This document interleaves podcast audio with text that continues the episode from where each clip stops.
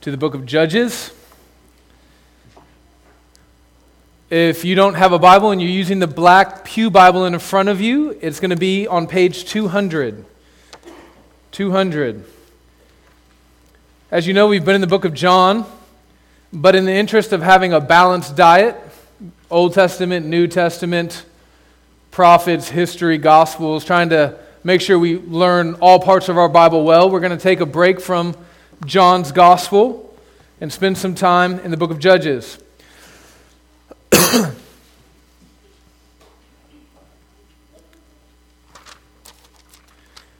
now, many of us uh, need to play Old Testament catch up.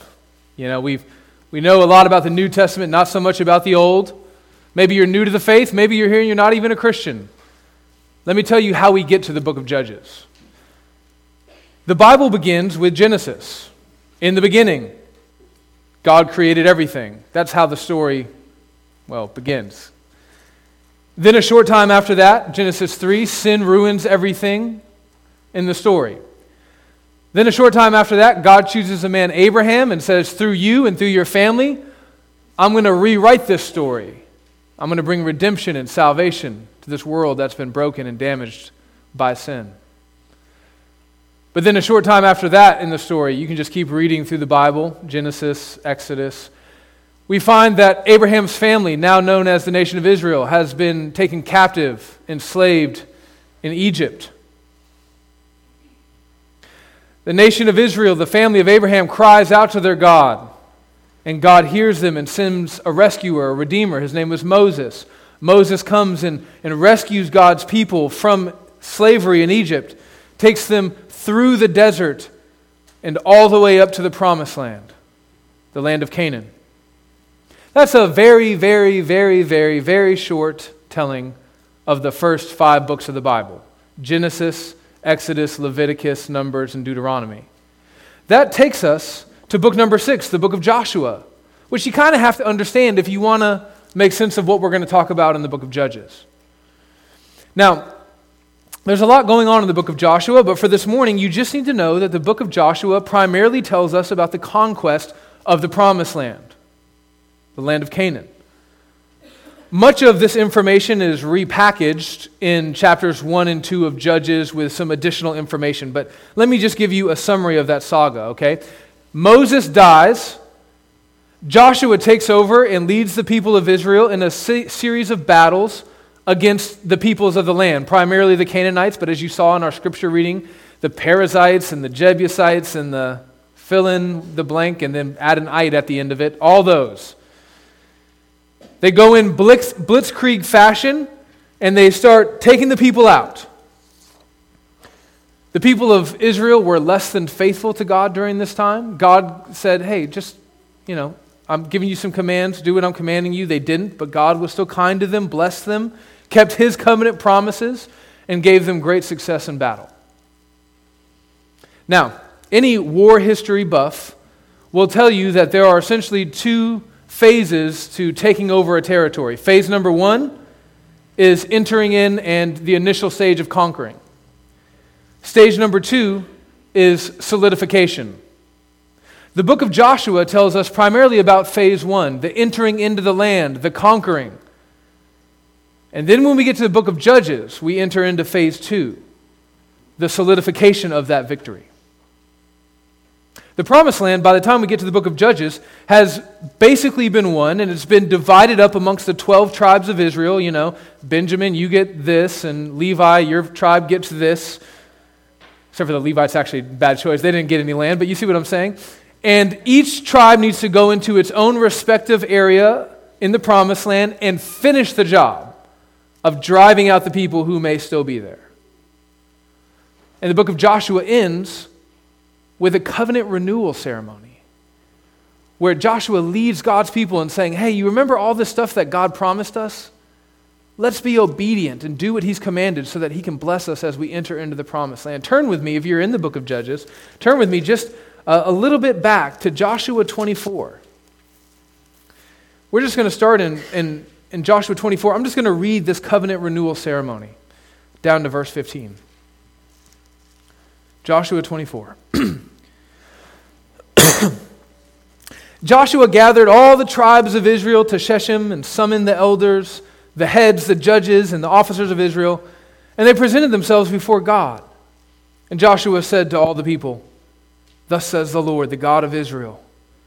Long ago, your fathers lived beyond the Euphrates, Terah, the father of Abraham and of Nahor, and they served other gods. Then I took, your fa- I took your father Abraham from beyond the river and led him through all the land of Canaan and made his offspring many, and I gave him Isaac, and to Isaac I gave Jacob and Esau. And I gave Esau the hill country of Seir to possess. But Jacob and his children went down to Egypt.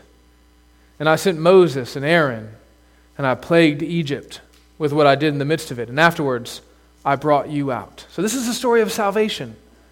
Then I brought your fathers out of Egypt, and you came to the sea, and the Egyptians pursued your fathers with chariots and horsemen to the Red Sea.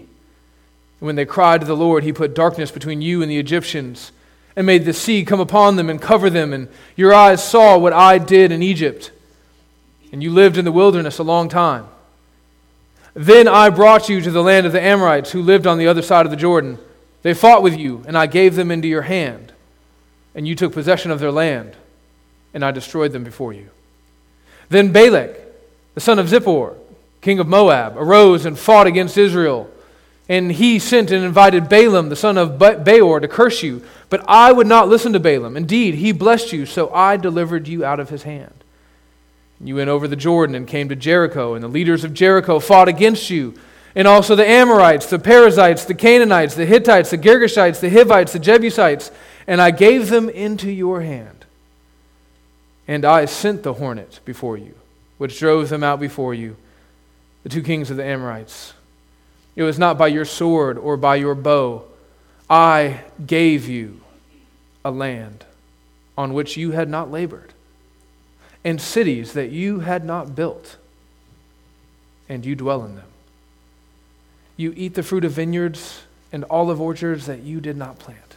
Now, Therefore, fear the Lord and serve him in sincerity and in faithfulness. Put away the gods that your fathers served before the river and in Egypt and serve the Lord. And if it is evil in your eyes to serve the Lord, choose this day whom you will serve whether the gods your father served in the region beyond the river, or the gods of the Amorites in whose land you dwell. But as for me and my house, we will serve the Lord.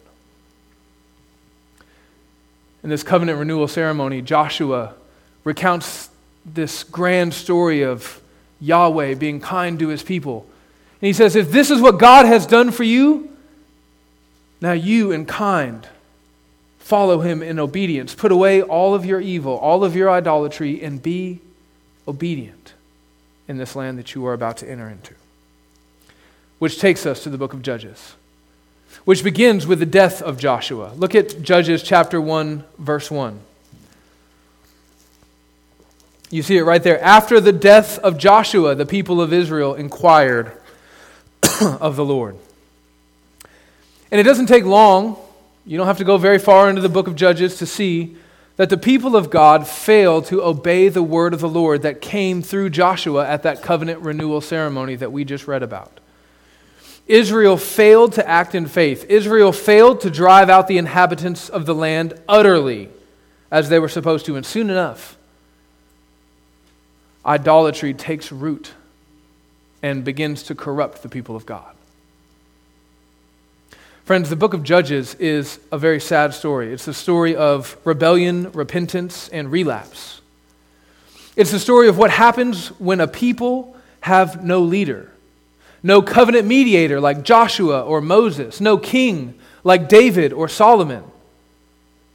The book of Judges covers the period between Joshua's death and the rise of the kings of Israel, which is about 300 years from the 11th century to about the 14th century BC. And during these many years, the Lord graciously would raise up these sort of ad hoc leaders known as judges to rescue Israel from the consequences of her sin so that he could continue to bless them with the promises of the covenant. As you'll see in the coming weeks and months, none of these leaders in Israel, no judge, that the Lord Himself raised up was sufficient. They were all endowed with power. We're going to see next week about judges upon whom the Holy Spirit descended in power, and yet they were so corrupted by sin that they were not sufficient to entirely save these people. What Israel needed was not an occasional judge to rise up and take control and kind of right the steer the ship back in the right direction. No, what they needed apparently was a king.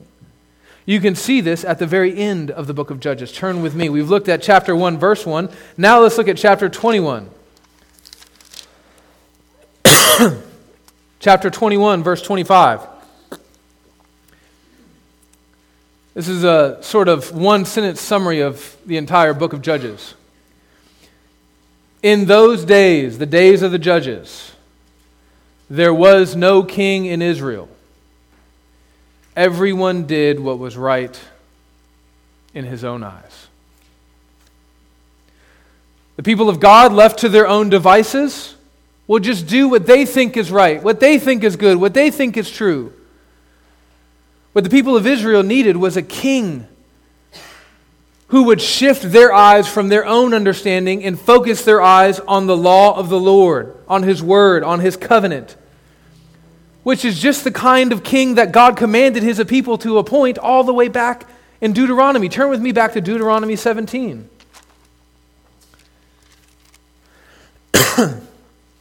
Look at Deuteronomy 17, verses 14 through 20.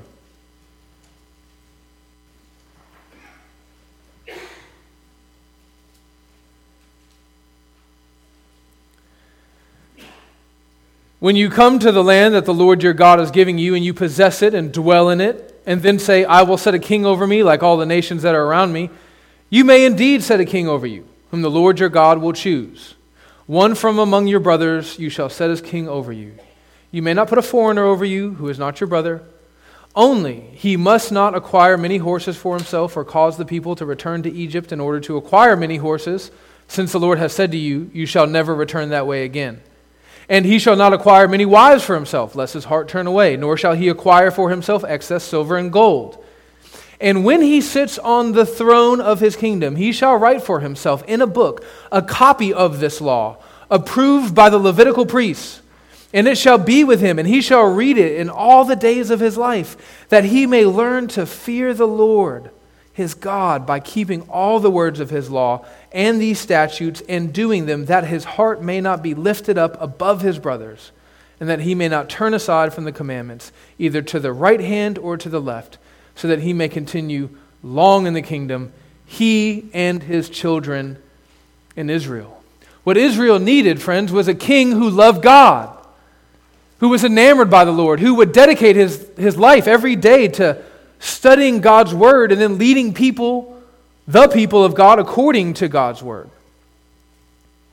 Of course, if you have read the Bible even once, as you read through the time of the kings, we see that the kings in Israel do not do that.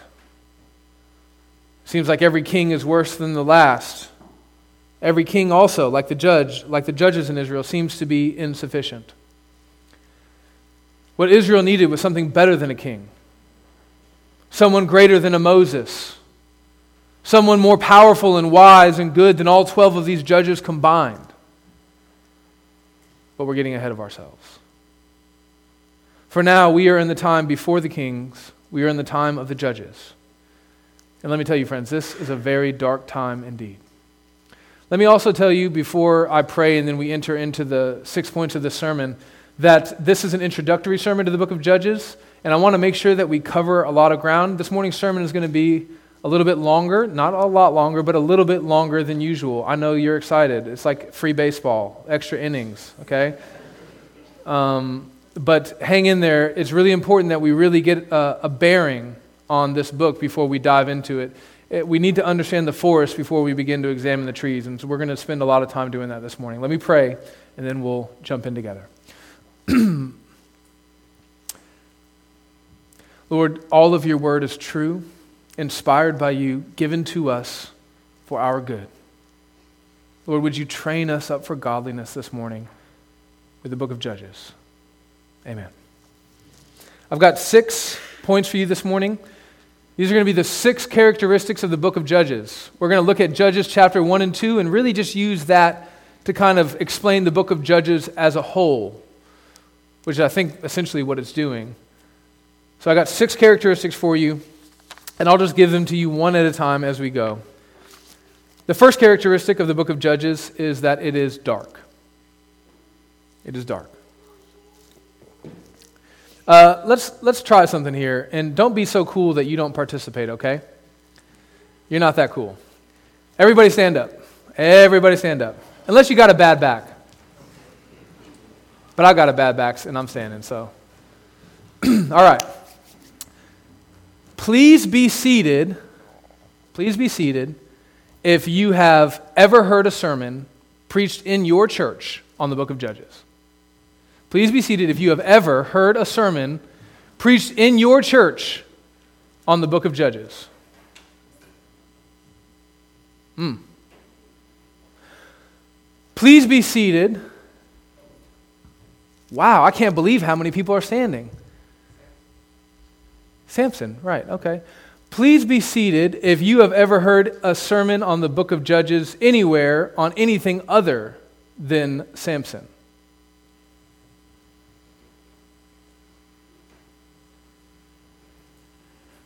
Wow. Please be seated if you have ever heard an entire sermon series preached through the book of Judges.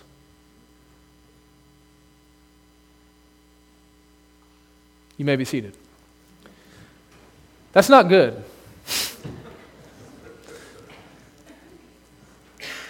Why do churches avoid the book of Judges? Why are pastors so reticent to preach the book of Judges? It's Probably for the same reason that they're reticent to preach things like the book of Leviticus. The book of Judges is dark. And we live in a culture where everyone wants to feel happy and entertained all the time. We want everything to be light and bubbly. We want everyone to come into church and to spend an hour, and not a second more, feeling uplifted before we go back out into the world. And what that means is that Judges was not the first choice or the third choice for a sermon series. Let's just talk about how dark the book of Judges is. Let's talk about the violence in the book of Judges. Look at chapter 1, verses 5 through 7.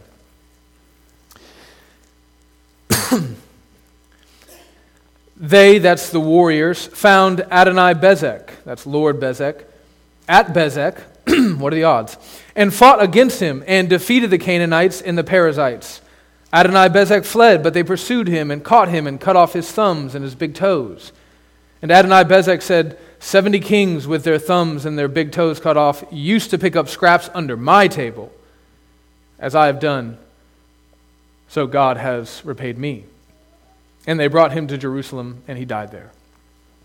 Now, this is the account of the conquering of the peoples of the land of Canaan, as you know. And as they would go out and fight these battles, one of the battles that they fought was at Bezek, and they chased down Adonai Bezek or Lord Bezek, who was kind of like the tribal king of that area. And what we see here in the text is that they cut off his thumbs and his big toes. And uh, yeah, that's pretty gruesome. It was also very practical.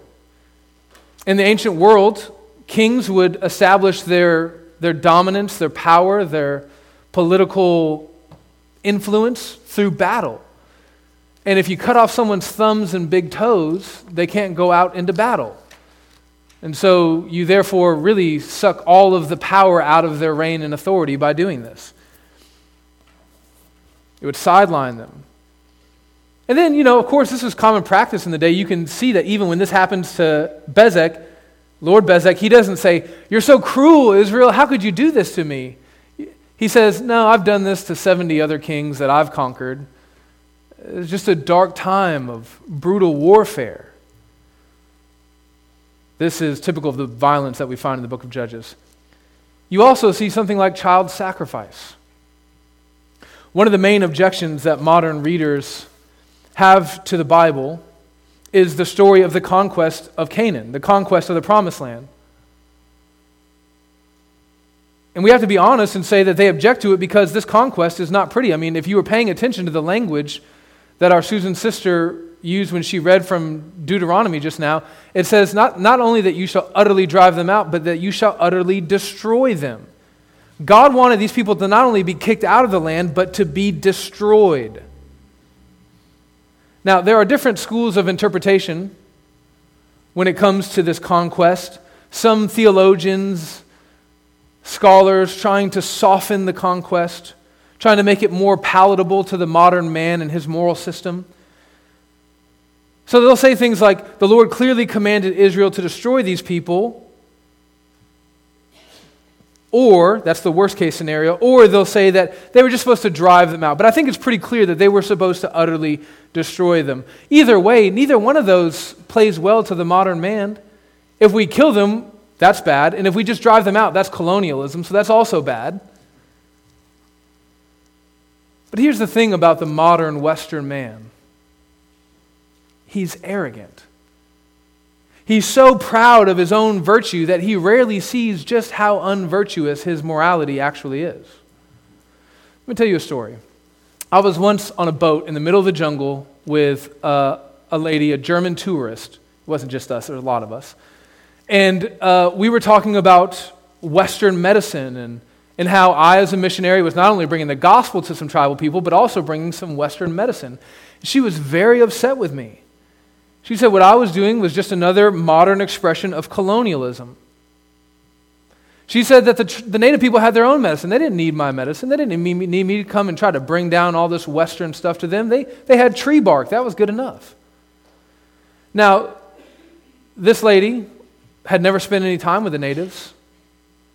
I had. I lived in a village with them. She had spent a lot of time in liberal college classrooms where she had learned about the evils of Western colonialism. She had never spent any time in a hut with these natives who were suffering and who very much wanted Western medicine, who wanted antibiotics, who wanted IVs, who wanted surgery. So, just at the outset, let me just encourage us, friends, to not be like my German tourist friend. Let's not be too quick to judge a situation from a distance that we don't fully understand. Now, let me help you understand. In Deuteronomy chapter 12, verse 31, God tells the people of Israel what these people in the promised land, what they're like. He tells them one of the reasons why he's sending them in to drive them out and destroy them. Listen to what he says in Deuteronomy 12. You shall not worship the Lord your God in that way, like, like the pagans, like the idolaters for every abominable thing that the Lord hates, they have done for their gods. For they even burn their sons and daughters in the fire to their gods. All the peoples in the land of Canaan practiced child sacrifice. And not a little, a lot. They would burn their babies alive. That's how evil these Canaanites were. They were wicked. Now, our pluralistic age tells us that all cultures, all of them, you can just pick any two cultures, they're all morally equivalent. That is false. Every culture is not morally equivalent. We're all evil in some sense, yes, but that does not mean we're equivalent. North Korea and North America are not the same. Is the United States evil? Absolutely. Are we as evil as North Korea? Absolutely not. Was Israel evil? Wicked? Did they have sin? Yes. Were they as evil and as wicked as the Canaanites? Absolutely not. In sending Israel into the land of Canaan to exterminate these people, God was accomplishing two things. Number one, he was bringing justice to the nations. Right? We cry out when we think about the evils in our world today. We go, God, how could you let Idi Amin and Pol Pot and Hitler and Stalin and Kim Jong, whatever the latest iteration is in North Korea, how could you let them do all these things? God, why wouldn't you punish them and get rid of them and destroy them off the face of the earth?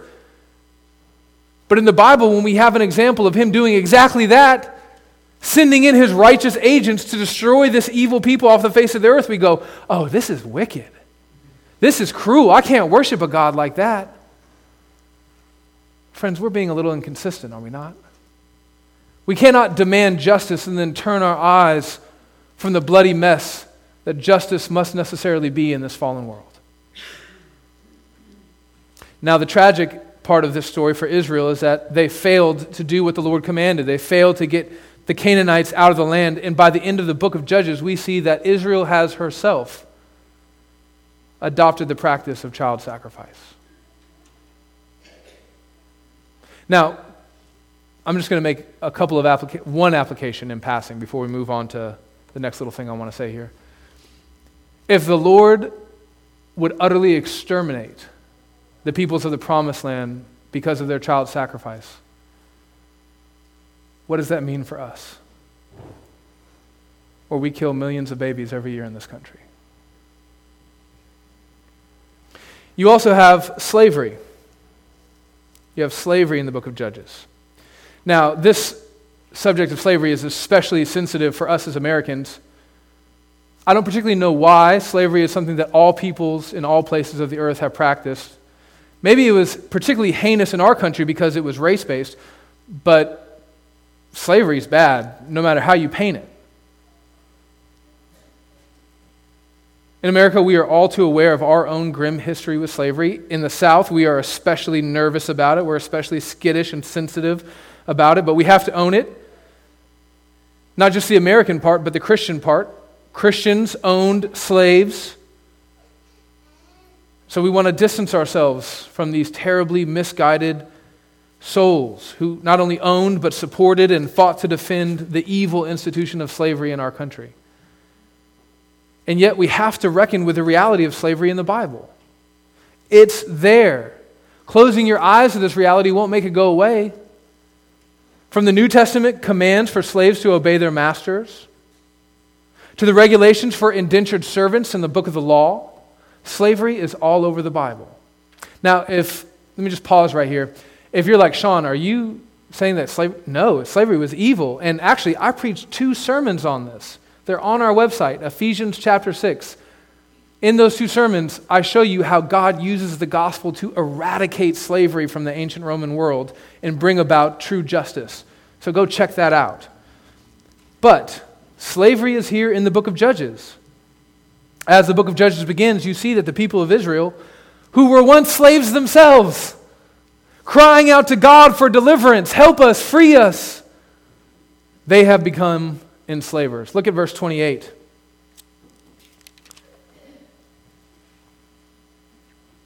Chapter 1, verse 28. When Israel grew strong, they put the Canaanites to forced labor, but did not drive them out completely. And if you're the kind of person who wants to make notes in your Bible, you can also go to verse 30 and verse 33 and verse 35 and it just shows over and over again these respective tribes, as they went into their area of the promised land and drove people out, they should have driven them out completely, but they didn't. Once they got strong enough and gained the victory, instead of driving them out like they were supposed to, they enslaved them. We're going to come back to this in point number two. For now, I just want to show you, wrap up point number one, which, by the way, is the longest point in the sermon, don't worry, that this book is full of violence idolatry, child sacrifice, sexual abuse, and more. The book of Judges is a dark book, but it is a book that is inspired by God Himself and given to us for our growth in godliness. How can that be? How can such a dark book be given to us to grow us in the light of the knowledge of Jesus Christ? Many modern students of the Bible have come to think of this book as a book about achieving moral perfection. They've come to think that the Bible is this sanitized document, you know, something like the seven habits of highly ethical people. But that's not what this book is about at all. This book is a story of grace and love and salvation, but it is also a story about the sin that made that grace, love, and salvation possible. And sin is dark. This book is history. And it's true history. And the truth of history is always uglier than we might imagine.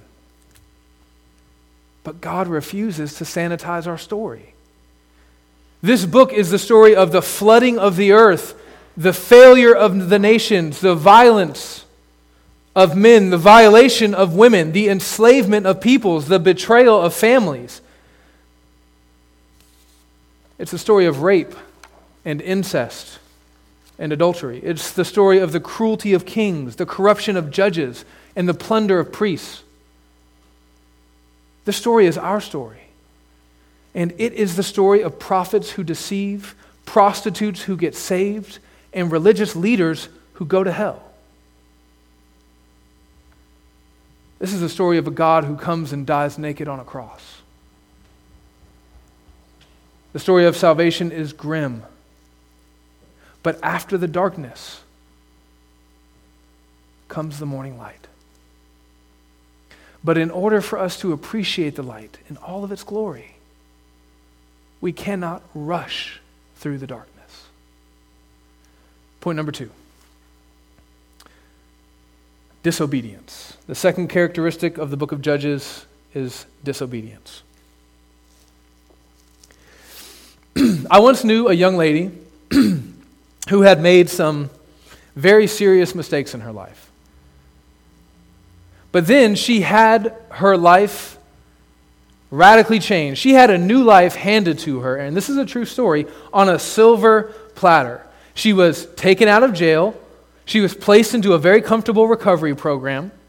She had all of her bills taken care of. Someone assisted her with paying off her court costs and legal fees. The church that she joined provided her with a car so that she could go back and forth to work. And the guy who donated it was kind of wealthy. It was an old Lexus, but a Lexus nonetheless. Okay? A lawyer volunteered to take on her custody battle so she could get her children back, and she got them back. She was given job training, life skills classes, and all the gospel that she could handle from a cadre of faithful men and women in the church. This young, young woman was prepared in every single way to begin a new life, to leave her past behind. And she only had to do one thing she had one job stay away from drugs. And for a time, she did just that until she didn't. In an instant, after relapsing on drugs, she lost her job, she lost her car, she lost her freedom, she lost her children, and she almost lost her life. When I ran into her one day at the gas station and I saw what I, I could not believe was the same person, a skeleton of a woman, and I listened to her sad story of her downfall, I immediately, right there in the parking lot, thought of the book of Judges and the nation of Israel. You see, friends, Israel had everything given to her on a silver platter. God, according to the riches of his grace and by the might of his power, had single handedly delivered Israel out of slavery, taken them through the wilderness into the promised land, and over and over again had promised to give their enemies into their hands. And he did just that. Listen to what God says to his people right before they enter the promised land. And tell me if this is not the language of a silver platter. Do not be afraid of them, for the Lord your God himself will fight for you. Deuteronomy chapter 3. Exodus 23. Little by little I will drive them out before you until you have increased and taken possession of the land. Exodus 33. I will send an angel before you, and I will drive out the Canaanites, the Amorites, the Hittites, the Perizzites, the Hivites, and the Jebusites. Exodus 34. Observe what I have commanded you this day, and behold, I will drive out, and then all the other ites. Deuteronomy 11. Then the Lord will drive out all these nations before you and you will dispossess nations greater and mightier than you. Joshua 13.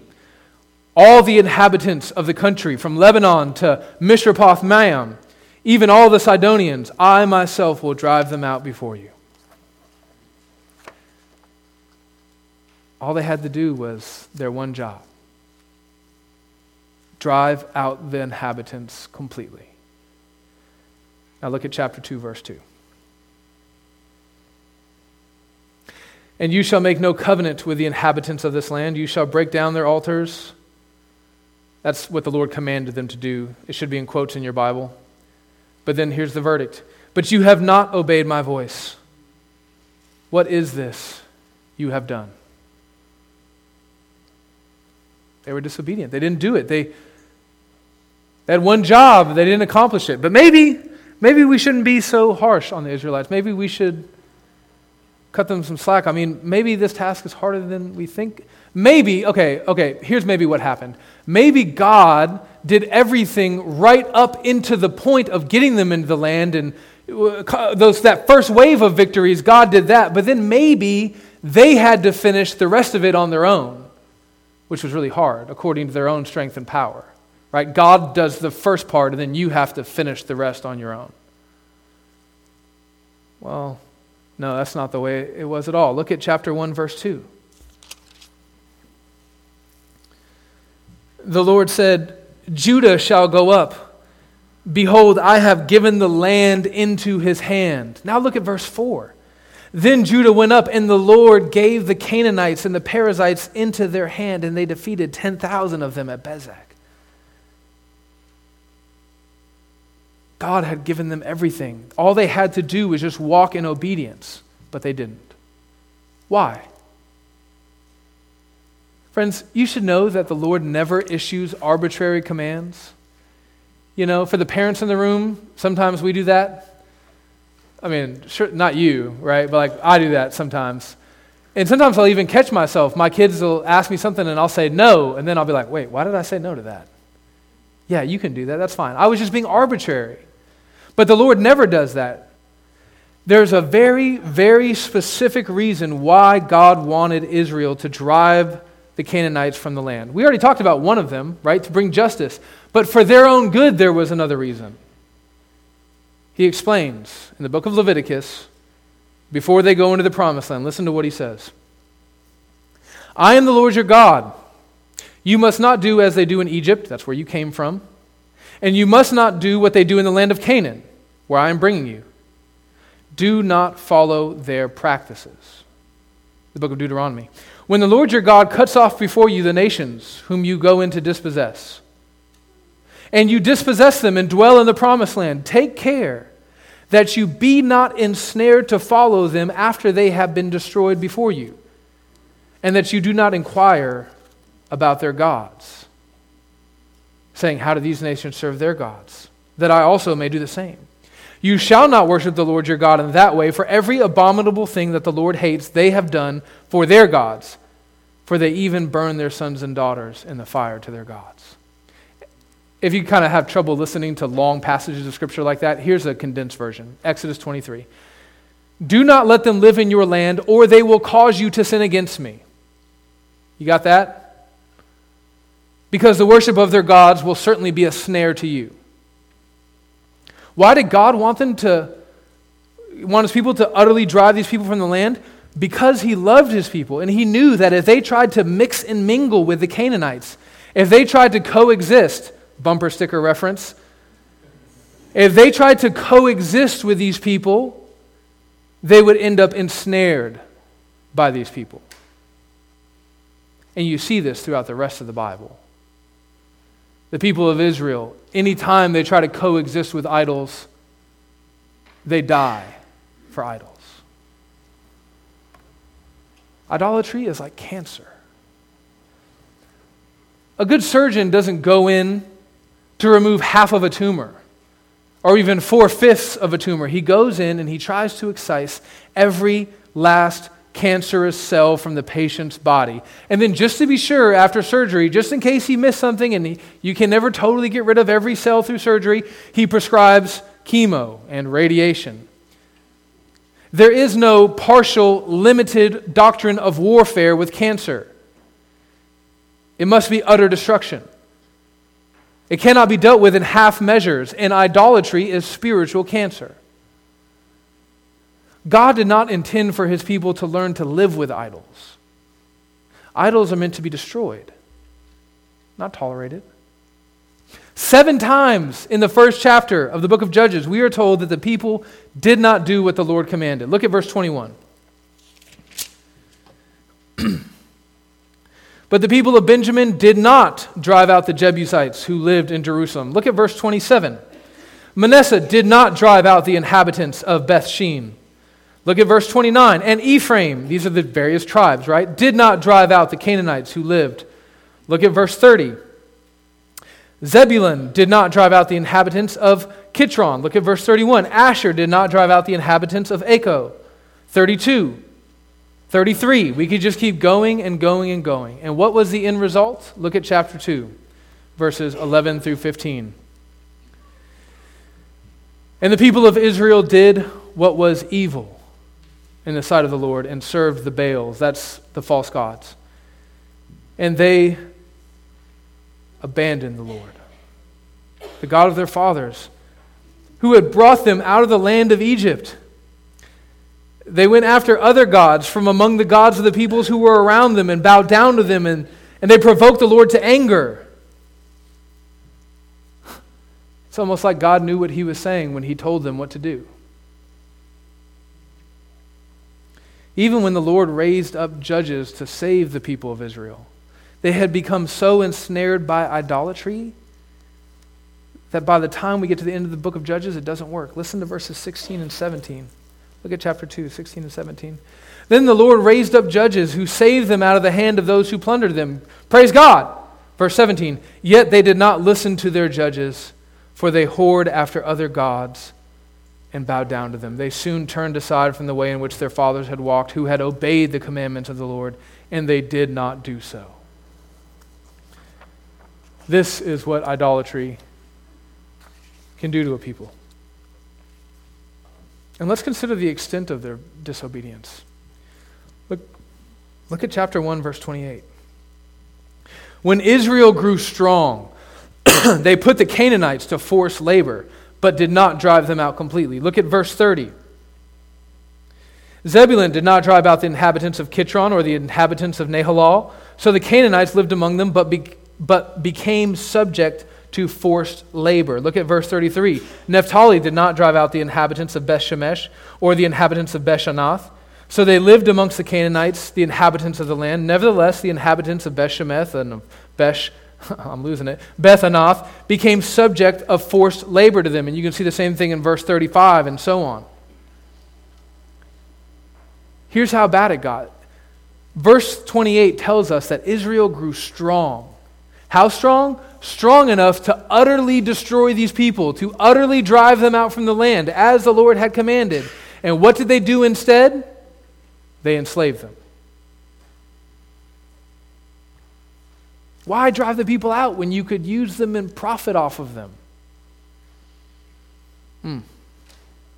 Little did the Israelites know that what they thought would be their short term gain would end up in the long run being their ultimate destruction. Well, let's move on. Number three, point number three, the third characteristic disbelief. I want to rant there about uh, an application point for you, but I'm, this is going to be a long sermon. But if you can't think of an application about how you are, if you can't get one from that, I can't help you. Okay. Point number three, third characteristic disbelief. Uh, as you know, what we believe and how we live are two sides of the same coin. What we believe and what we do, two sides of the same coin. Now, in point number two, we saw that the disobedience of Israel, excuse me, we saw the disobedience of Israel. And in point number three, we're going to look at the root cause of that disobedience. Why did they disbelieve? Excuse me, why did they disobey? Because they didn't believe. Pray for me, guys. I'm coming off the rails here. I want to show you something in chapter 1, verse 19. Look at chapter 1, verse 19.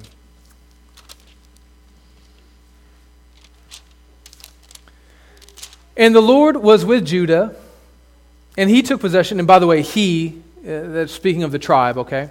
He took possession of the hill country, but he could not drive out the inhabitants of the plain because they had chariots of iron. Hmm. What's going on there?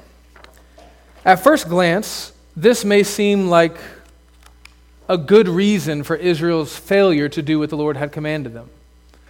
But upon closer examination, what this actually proves to be is a pretty pathetic excuse. And I'm going to show you what I mean.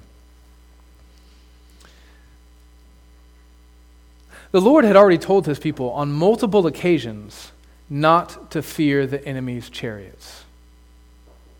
Remember the Exodus event?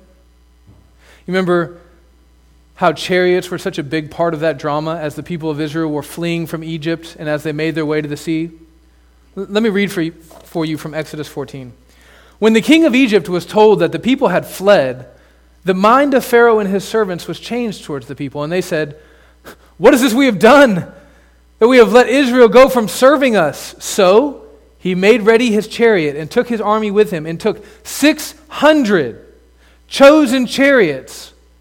Reminds me of uh, Apocalypse Now, you know, the ride of the Valkyrie comes on and you see like the helicopters, right? Like 600 chosen chariots and all the other chariots of Egypt with officers over all of them. 600 cho- chosen. What's that? Those are like the panzer chariots. Those are like the, the, the, the, the high tech, well equipped, battle ready chariots. And then he had a whole bunch of other chariots after that. Were these chariots too much for the Lord? Certainly not.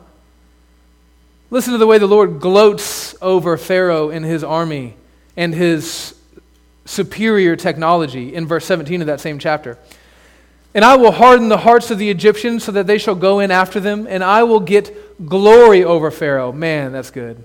Think about that. Sorry, this isn't in my notes, but I just got to say it. Think about this, friends. All those who oppose you and who oppose the Lord, one day God is going to get glory over them. Moving on.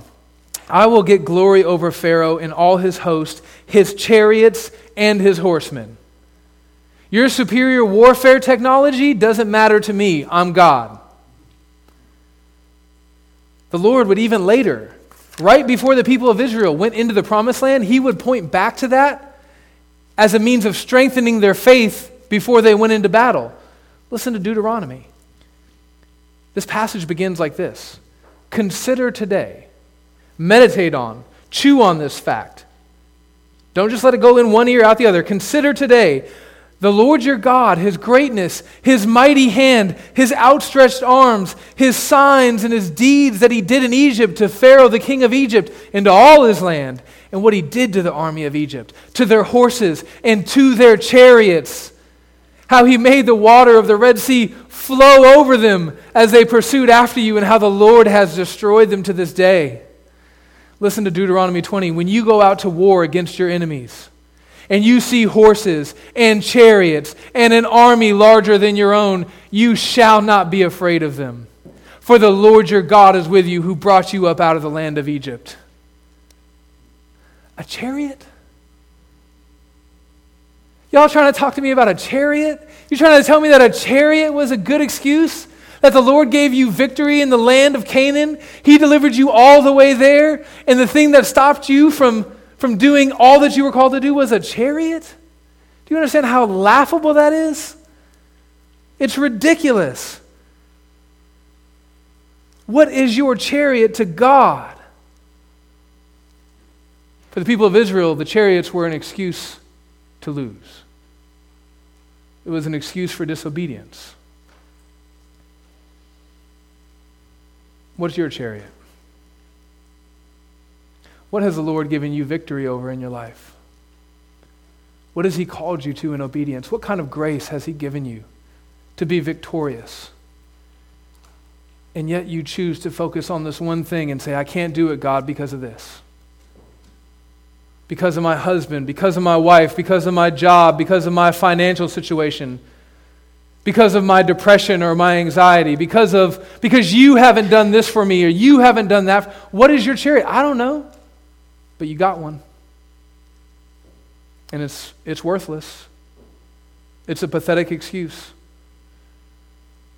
Friends, the Lord has given you victory. He's given you everything that you need in Christ to walk in the obedience that He's called you to so that you can enter into the promised land. Figure out what your chariot is and conquer it. Not in your own strength, but according to God and His might and power. Number four, the fourth characteristic of the book of Judges is that it is depressing. It is depressing. Look at chapter 2, verses 18 through 19.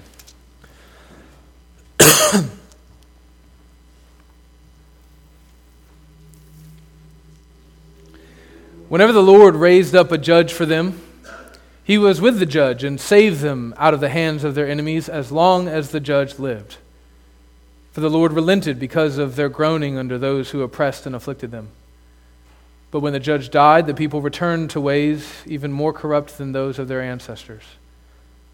Following other gods and serving and worshiping them, they refused to give up their evil practices and stubborn ways.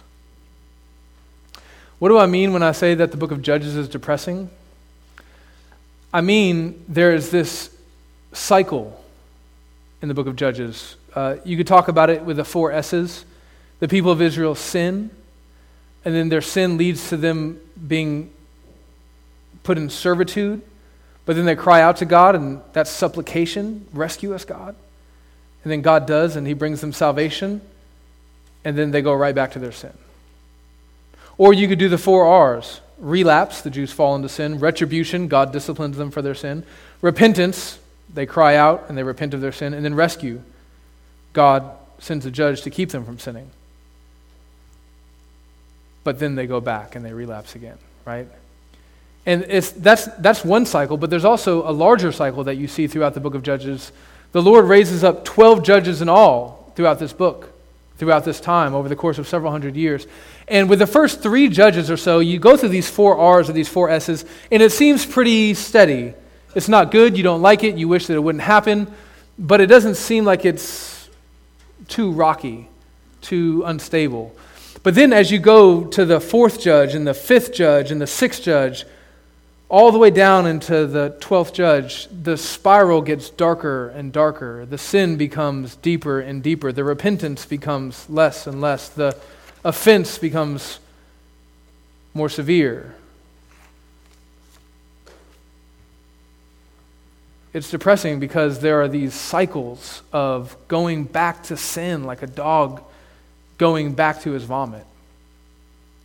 And you have to remember, friends, that the story of Israel, it's not just about a people who lived in a desert land thousands of years ago. It's, it's your story. Israel is God's disobedient son. And in God's disobedient son, we see a picture of ourselves God's disobedient children. Mm, have you not found this pattern to be something that you've experienced?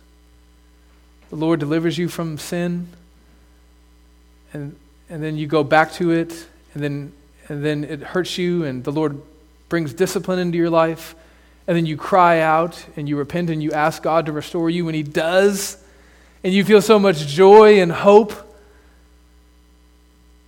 and then, and then you go back to your sin again. And that's the one cycle, but then, and then you see that same descending pattern in your life, do you not? Where your brokenness over your sin becomes weaker and weaker with each cycle. Your prayers for forgiveness become less intense less sincere, less often. Maybe they just disappear altogether. The things that used to break your heart, you don't, you're not really bothered by anymore. I have that in my own life. Am, am I alone in that? Is it? This is our story. And we need to know that the Spirit of God living in us means that we don't have to let these cycles continue. We don't have to be like the Israelites. The Lord has give a, given us victory over these things. He has conquered our enemy, placed our enemy under our feet, in our grasp, so we can fight. Moving on. Point number five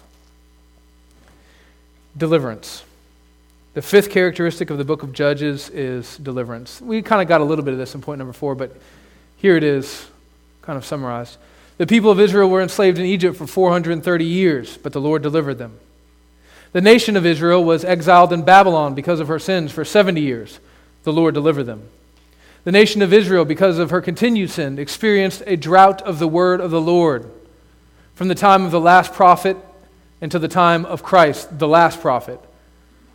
This drought of the word of the Lord lasted 400 years, but the Lord delivered his people.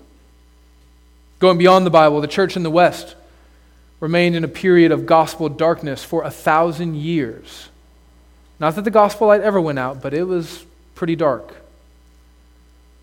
under the Roman Catholic Church, but the Lord raised up men and women to deliver his people. The book of Judges is the story of deliverance because the book of Judges is the story of God who is gracious, who never breaks his covenant promise, who never leaves his people in bondage. He always delivers them. Not because of how good they are, but because of how faithful he is. The book of Judges reminds us of this fact. Look at chapter 2, verse 16. Then the Lord raised up judges who saved them out of the hands of those who plundered them. The Lord raised up judges to save them, He delivered them. Twelve deliverers in total, and we'll look at them more in the coming weeks. And then finally, point number six depravity. The book of Judges is the story of depravity, particularly when it comes to the leaders, these judges. As I was uh, trying to decide on uh, a, info, a graphic for the book of Judges, because I guess we do that, uh, I was looking online at examples. What other churches have done for their graphics for their sermon series on the book of Judges? First of all, hard to find because there's not many out there. Second of all, it was a lot of like the 12 heroes of the Bible. Well, yeah, okay, in a sense. But that's a little misleading. They're more, excuse me, they're more like uh, anti heroes. They're more like tragic heroes. if you're looking for a porcelain hero in the book of Judges, pristine, got it all together, no kryptonite to be found, you're not going to find it. You're not going to find it in the whole Bible. You're only going to find one perfect person in the Bible. His name was Jesus. Every other leader, every other mighty man and woman of God was corrupted by sin. We just say the names of some of the premier leaders in Scripture, and you just tell me if you can think about the big sin in their life Noah, Abraham. Remember how much of a coward he was? Trying to give away his wife, pretending that, right? Okay. Isaac, Jacob, King David. Oh no, there's that whole, yeah, that whole debacle. Jo- Josiah, the reformer king of Israel. No, he didn't cut down all the Asherah poles in Israel like he was supposed to. Got one. New Testament. The Apostle Peter. No. It doesn't get any better when you leave the Bible and go into church history. The early church fathers shot through with sin and doctrinal confusion. The godliest leaders of the medieval church. Nope. Ah, here we go. We're Protestants, right? Amen? We're Christian first, but we're also Protestant. The Reformation. There we go. That's where the sinless leaders began with Martin Luther. No, not even close. Jonathan Edwards? George Whitefield? All of these iron men stood on feet of clay. The book of Judges is called the book of Judges, and that may lead you to think that this book is about the 12 leaders who rescue Israel from her folly. It's not. This is a book about God. A God who uses fallible and fallen men and women for his own good purposes. This book is the story of how nothing and no one can keep God from fulfilling his promises to do his people good. Not the Canaanites and their chariots, not the Baals and the idols of the nations, not the disobedience of the Israelites, not the corruption of their leaders, no Satan or demon or angel, no king or country or military power. Nothing can keep God from fulfilling his covenant promises to do his people good and rescue them from the curse of the fall. The book of Judges is dark. In some places, it's as black as night. But if you look closely, if you show up on Sunday morning and you, you just commit to paying a little bit attention, just pay attention just a little bit, read carefully, you'll begin to see a, a glimmer of light. Hazy at first, a pinprick off in the distance. But as our story moves forward, that light will flare out into the universe, into the person and work of Jesus Christ, the Son of God, the perfect leader, the final judge, the better Moses, the better Joshua, the perfect king, our forever priest. And he will bring light to this darkness. And he will bring joy to this lowly world as far as the curse is found. Let's pray. Father, we thank you for the grace that we have received this morning. We pray that you would bring everyone in this room back in the coming weeks to hear what you have to say to them from this book. Would you equip us, the men who will preach from this book, to lead your people well for the glory of your name? Amen.